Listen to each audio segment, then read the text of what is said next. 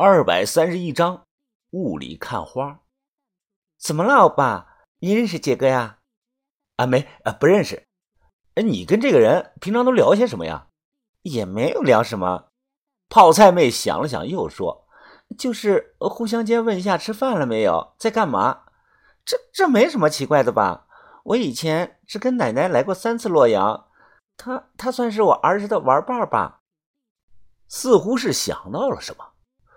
泡菜妹啊，微微的一笑：“欧巴，你是不是喜欢我了？是不是吃醋了？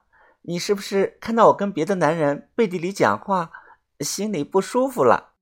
我一愣，摇头的说道：“哎，没事没事，你走吧。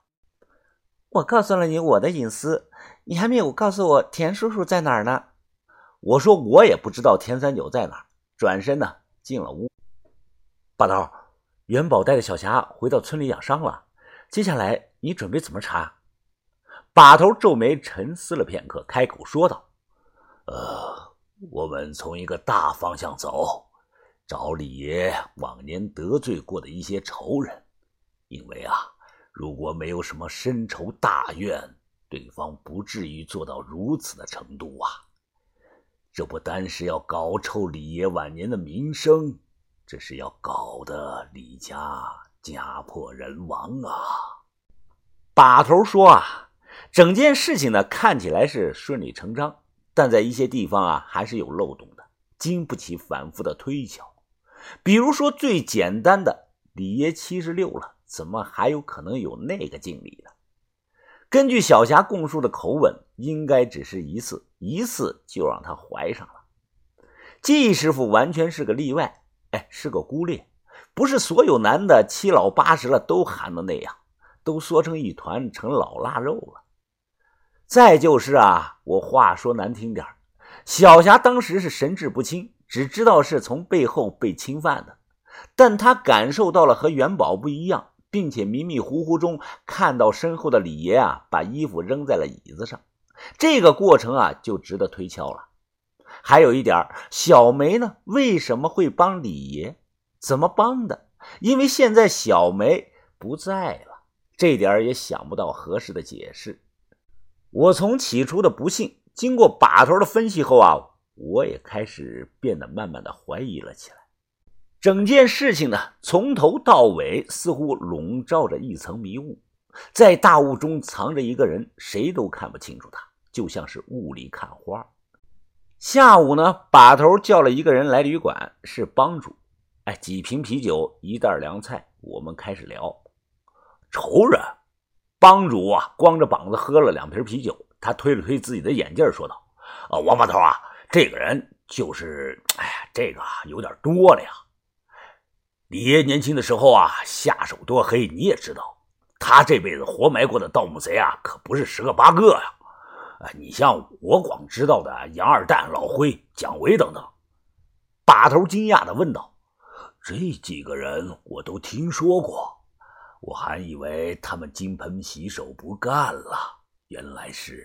哎，帮主叼着烟笑着说道：“ 哈哈，什么金盆洗手啊？这些人现在啊，还在邙山哪个盗洞里埋着呢，早他妈烂成骨头了。啊，不过啊，帮主回忆了一下，说道：呃，还还有一个人，我记得是一九九三年还是九四年来着。”哎，李爷和一个姓王的结了大仇。哎，你知不知道啊？哪个姓王的呀？叫什么呢？哦，这都十年了，我也记不太清楚了。他不是我们洛阳本地人，好像好像是从南方迁过来的吧？详细说说。喝完了啤酒，把头啊又给帮主倒了杯白酒。帮主说道：“哦，我想想啊，当时啊。”在邙山雷湾村一户人家的牛圈后头啊，发现了一个大墓。哎，对，是赤眉军首领樊从的那个墓啊！他妈的，那个时候啊，从一个坑里啊，就挖出来三十多把金铜铸的那种八面汉剑啊，其中啊，还有些带着铭文呢。把头若有所思的问道：“呃，这个墓不是李爷找到的吧？”哎，王把头，你猜对了啊，是那个叫王鹏的先找到的。呃，但后来啊，他和李爷合作了，最后总共挖出来五十多把青铜剑啊，还有两个错金银的手弩，啊，再加上一些别的乱七八糟的，最后打包啊卖了那个好像是九十七万多吧。我吃了口凉菜，一直在旁边听着，心想：真是物价变了，现在一把好的汉剑怎么也得五万一把呀，更别说是错金银的手弩了。帮主呢，继续的说道：“后来啊，王鹏起了贪心，用猎枪打死了李爷爷的一个人。他背着钱啊，想连夜跑，哎，结果呢，被李爷发现了，呃，连王鹏带他的老婆、一个女儿和一个儿子全都给活埋了。哎，等等等等。”脑海中突然闪过一道灵光，我忙问道：“呃呃，帮主啊，你说这个叫王鹏的有一儿一女，哎，分别叫什么呀？这我哪能知道呢？是不是叫王元杰呀？”我忙追问道：“王元杰，王元杰。”帮主连连摇头：“哎呀，不清楚啊，没听说过这个人呢。不过这些人肯定是死了。啊，当时啊，我亲眼看到二锥子埋土的。”把头皱眉的问我怎么回事，我也是突然猜的，因为姓王就会想到会不会有什么联系，便把泡菜妹的事说了。把头的脸色有些变化呀，让我赶快把泡菜妹叫来。泡菜妹呢和老太太住在另一间房里，很快我把人带来了。泡菜妹进来后啊，声音甜甜的说道：“王爷爷，你叫我干什么呀？”把头呢神情冷漠。秦姑娘啊，关于那个叫王元杰的，你一字不落的给我讲清楚。我说了呀，杰哥就是我以前的一个玩伴而已，我和他不熟悉的。把头砰的一声拍了桌子，杯里的酒都震了出来，怒声的呵斥：“不熟，不熟！你天天跟他聊天，你知不知道啊？几次三番的，你可能是被他利用了。”你可能无意中暴露了我们的位置。